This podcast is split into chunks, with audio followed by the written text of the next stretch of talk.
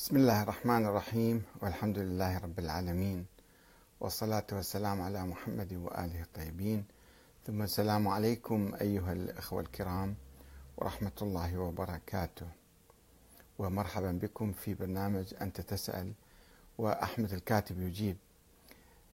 والسؤال الموجه هذا اليوم هو هل فعلا قال الإمام الصادق شيعتنا خلقوا من فاضل طينتنا؟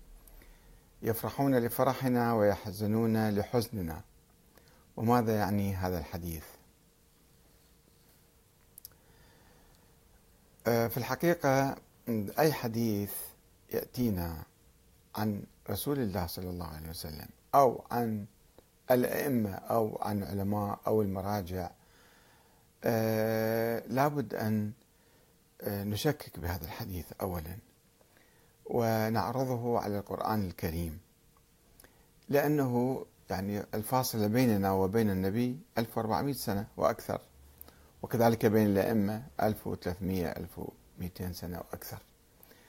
فلذلك الأحاديث تتناقل من واحد إلى آخر ومن تيار إلى تيار ومن جماعة إلى جماعة. والأحاديث تقلب وتغير وتبدل. القرآن الكريم فقط هو الذي حفظ في زمن رسول الله وزمن الصحابة وكتب وحفظ نصه. أما الأحاديث ما أسهل اختلاقها دائما. الأحاديث دائما تختلق. لذلك لا نعتمد على الأحاديث في بناء عقيدتنا أو في بناء مفاهيمنا الإسلامية. وخاصة إذا كانت معارضة آه، أو متعارضة مع القرآن الكريم. وهذا ما علمنا أهل البيت أنفسهم. قالوا دائما آه، كثرة الكذاب علينا. فأعرضوا الأحاديث حتى تعرفوا هو صحيح ولا خطأ اعرضوه على القرآن الكريم. هذا هو المقياس الأول. ثم يجي بعد ذلك مقياس السند والمضمون ودراسة مفهوم الحديث إذا كان شيء مثلا خارج القرآن. آه هذا الحديث يتضمن عدة أشياء. أولا آه، أن الأئمة خلقوا من طينة خاصة. طينة غير طينة الناس وبالتالي هم مو مثل بقية الناس. هم بعض الغلاة وأحاديث الغلاة آه، تقول بأنهم خلقهم الله قبل الخلق وكانوا أنوارا يحوطون حول العرش. هذا كلام ما موجود بالقرآن ولا يجوز أن نعتقد بهكذا اعتقادات. من اختلاق الغلاة. وبالتالي البشر كلهم من طينة واحدة وممكن آه، يطيعون الله أو يعصوه. ويعني هذا شيء طبيعي. قل إنما أنا بشر مثلكم. يوحى إلي. القرآن الكريم يقول بلسان رسول الله أو يأمر رسول الله أن يقول ذلك. قل إنما أنا بشر. عادي إنسان عادي مثلكم. إنما يوحى إلي. فقط الشيء اللي متميز عليكم ينزل عليه وحي. فهل كان ينزل وحي على الأئمة؟ طبعا لا. ولو الغلاة يقولون ذلك يقولون الأئمة مثل الأنبياء أو تنزل عليهم الملائكة هذا من أقوال الغلاة. وطبعا وثم من هم؟ الأئمة.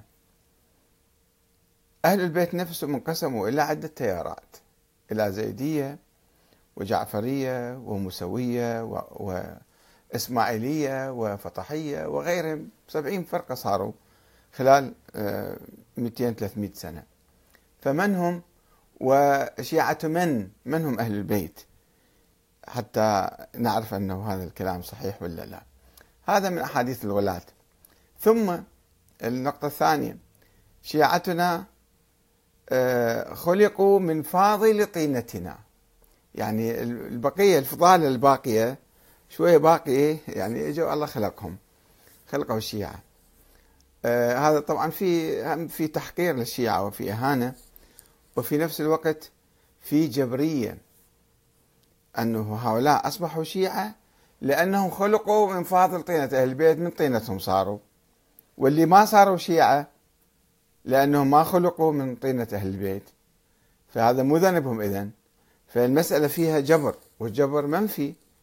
في القرآن الكريم ومنفي حتى من أهل البيت من الإمام الصادق بالذات أنه لا جبر ولا تفويض ولكن أمر بين أمرين كما يقول الإمام الصادق أو يروى عنهم. فهنا الكلام آه، عن آه، أنهم خلقوا من فاضل طينتنا أو يعني في نوع من الجبرية. الإنسان هو مخير أن يسلك هذا الطريق أو ذاك. بعد ذلك نأتي إلى كلمة شيعتنا. في زمن الإمام الصادق يمكن نصور إلى الشيعة شيعة يعني يوالوه ويعتقدوا هو أحق بالإمامة هسه سواء بالنص أو بدون نص ويلتفون حوله ويناصروه ويشايعوه. كلمة شيعة كان فيها معنى في زمن وجود أئمة أهل البيت. أما بعد ذلك بعد غيبتهم أو يعني ذهابهم إلى ربهم ماذا يعني ماذا تعني كلمة شيعة؟ حب أهل البيت كل الناس يحبون أهل البيت كل المسلمين يحبون أهل البيت. فما صاروا الشيعة متميزين عن غيرهم. كل شيء كل الناس يحبون أهل البيت. اتباع فقه جعفر الصادق مثلا. كم مسألة مروية عن جعفر الإمام جعفر الصادق وتختلف عن بقية المسائل تختلف عن بقية مسائل المسلمين. الآن الشيعة يطلق عليهم شيعة المراجع وليست شيعة الأئمة. لأنه أربع خمس مسائل عشر مسائل عشرين مسألة مو أكثر مروية عن الأئمة يتميزون بها عن بقية المذاهب. وألف مسألة ربما عشرة آلاف مسألة مئة ألف مسألة دائما تحدث مسائل حادثة. كل هاي المسائل الحادثة من يرويها من يقول بها؟ ليس الأئمة. إنما الإمام آه، المراجع. فبالحقيقة والأحرى أن نسمي آه، شيعة اليوم هم شيعة المراجع. شيعة السستاني شيعة الخميني شيعة الخامنئي شيعة الشيرازي. فأي شيعة ثم شيعة الإمام الصادق هل يختلفون فيما بينهم؟ وهل يتناحرون؟ كيف يمكن؟ كل هؤلاء كل التيارات الشيعية اليوم حتى في صفوف الاثنى عشرية نفترض. والاثنى عشرية فرقة حدثت في القرن الرابع الهجري. ما كان لا الإمام الصادق ولا الإمام الباكر وإذا كان المدار حول كمسألة فقهية فهي الفقه مروي عن رسول الله. ما مروي عن الإمام الصادق. الإمام الصادق ما جايب شيء من عنده. هو روى بعض المسائل الفقهية عن رسول الله. وإحنا ما نعتقد الإمام الصادق هو كان نبي ولا كان ينزل عليه وحي. ولا علم جاب جديد جاب مسائل جديدة. لا هي نفس المسائل التي رويت عن رسول الله. رواها رواة مختلفون رواة موثقون ورواة غير موثقين. إحنا نعتقد أئمة أهل البيت هم الرواة الثقات الذين رووا عن أهل البيت. علماء أبرار. هو الإمام الصادق يقول كل ما عندنا إحنا عن أبي عن رسول الله ما عندنا شيء جديد من عندنا فاذا ماذا تعني كلمة شيعة؟ كل المسلمين شيعة النبي يتبعون النبي محمد صلى الله عليه وسلم يتبعون سنة النبي فهم يمكن يطلق عليهم سنة أيضا يتبعون سنة النبي فهم سنة. أو شيعة من؟ شيعة كم مسألة؟ هل تشكل هذه علامة فارقة ومكون أساسي بجماهير الناس؟ الآن خلينا نشوف الأفكار المتداولة بين الشيعة شيعة اليوم. هل هي كلها مروية عن الإمام الصادق أو الباقر؟ نظرية ولاية الفقيه. هل هي نظرية جعفرية مثلا مروية عن الإمام جعفر الصادق؟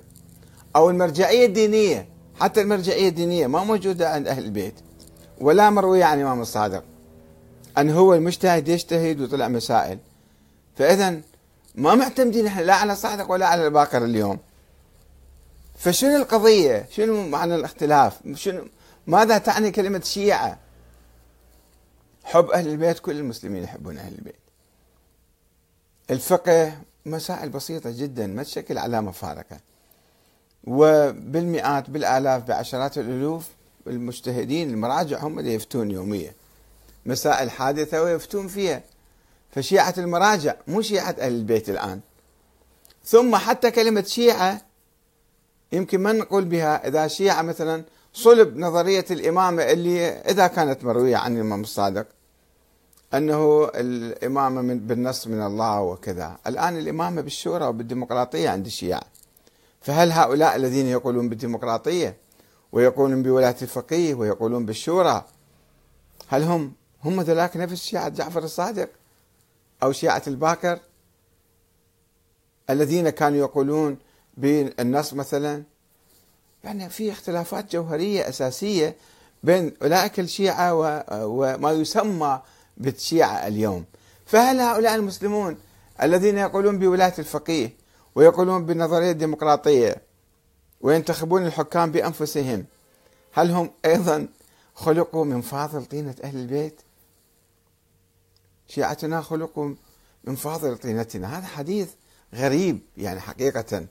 وأستبعد الإمام الصادق يقول هالكلام لأن في شوية غرور في أنه إحنا يعني الله خلقنا متميزين عن الناس والناس بقية يعني من جزء من من طينتنا مخلوقين. في أخ اسمه حسين العراقي قال يعني هذا مجازة مجازا يقولون ذلك. معنى مجازي كما نحن في العراق نقول نرى اثنين متشابهين في الخصال نقول عنهما من طينة واحدة. هذا كلام مجازي بس هذا الكلام الحديث يأسس شيء خلقوا من فاضل طينتنا مو من طينتنا. من طبيعتنا يعني أو من نفس فكرنا ونفس يعني عقيدتنا. لا في في شيء متميز في نوع من من الغرور بالحقيقة. وأنا أستبعد الإمام الصادق يقول هذا الحديث إنه هذا من اختلاق الغلاة. وما أكثر الأحاديث المختلقة آه، والمنسوبة للأئمة. ثم كلمة يفرحون لفرحنا ويحزنون لحزننا. هذه ناس يفهموها اليوم. يعني آه، أي قائد أو أي عظيم أي أو أي زعيم عنده أفراح وعنده أحزان. أفراح وأحزانه ما هي؟ هي الانتصارات الفرح والحزن النكسات والهزائم مثلا اللي تصيبه أو المظالم التي تقع عليه. مو يعني أنه يفرحون لفرحنا يعني الولادة نحتفل بمولد الإمام الفلاني ونحزن لوفاة الإمام الفلاني. وانظر إلى يوم القيامة نفرح ونحزن. هذه ما موجودة ما معروفة عن أهل البيت. لا النبي كان يقول أخذوا مثلا بيردة إلي وتعالوا سووا احتفال بمولدي أو بمناسبة وفاتي. لا أحد من الأئمة قام بذلك. لا أحد من الأئمة احتفل بمولد أحد الأئمة ووفاة أحد الأئمة الآخرين. هذا شيء عادة جديدة طالعة. ما أدري من أيام البويهيين من أيام الصفويين. بعد ذلك صاروا يعتبرون يفرحون لفرحنا يحزنون لحزننا. يعني تعال افرحوا بمولدهم واحزنوا بوفاتهم. يعني صارت نوع من التمحور الشخصي مو حول قضية مو حول خط سياسي أو خط فكري. لا أشخاص. فقط نفرح ونحزن وبعد مو بس الأئمة هم وأمهاتهم وجداتهم وبناتهم وأحفادهم وأم الفلان وأم الف... يعني يوميا طالعين واحد من حتى بالتاريخ راحوا قبل الإسلام. تاريخ ولادة مريم تاريخ وفاة مريم تاريخ منين طلعت السوالف ذني؟ يوميا هذا التشيع المرجعي. ما عنده قضية. شوفوا الآن الاحتفالات مناسبة ذكرى ولادة الإمامين باقر والصادق تزف مؤسسة الكوثر الثقافية التابعة للسيد السيستاني. أسمى آيات التآني والتبريكات إلى مقام الإمام الحجة المنتظر وإلى مراجع العظام وأتباع البيت في مشارق الأرض ومغاربها بالخصوص إلى أبناء الجالية والإسلامية والعراقية في هولندا تعال نسوي احتفال في مولد الإمام. هل قال لك, لك أحد من الأئمة تعال احتفل بمولدي؟ هذه أشياء بدع مطلعية بدون معنى. تعالوا احتفلوا بمولدي وبوفاتي الأئمة ما كانوا يدعون الناس لهالشيء هذا. بس إحنا مسوين في التشيع جديد. تشيع قشري. تشيع ما ما بمعنى ما بقضية صحيح. كربلاء ومقتل الإمام الحسين آه، الأئمة والشيعة كانوا يعني يحتفلون فيها. لأنه ذكرى سياسية. أنه الأمويين كيف كانوا مثلا قتلوا الإمام الحسين فكل سنة كذكرى. الآن كل العالم عنده هكذا ذكريات. أيام أليمة وأيام يوم العمال العالمي مثلا. ليش؟ لأنه اعتدوا على عمال في أمريكا وظلموهم وكذا فيسوون هذا اليوم اللي ضربوهم فيه يوم العمال. حتى يذكرون قيمة العمال في العالم. في قضية مناصرة العمال والمطالبة بحقوقهم. بس إحنا يوميا محتفلين بمولد إمام وفاة إمام إيه ثم ماذا بعدين؟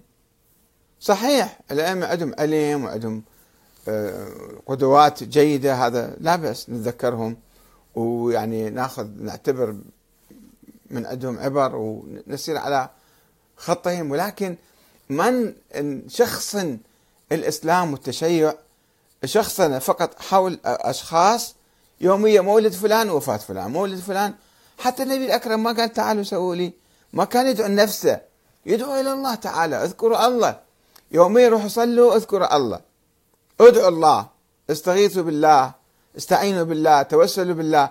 ما كان يقول لهم أنا أنا في قضية تعالوا احتفلوا بي واهتموا بي بمولدي بوفاتي بكذا بأولادي ببناتي. هذه يعني في عقلية أخرى ثقافة أخرى مو ثقافة شخصية. إحنا الآن ثقافتنا يعني ثقافة شعبية وهل هالمرجعية والمراجع اللي ما عندهم قضية إلا وفاة إمام ميلاد إمام. حتى كربلاء فرغوها من معانيها. ثورة الإمام الحسين فرغوها من روحها.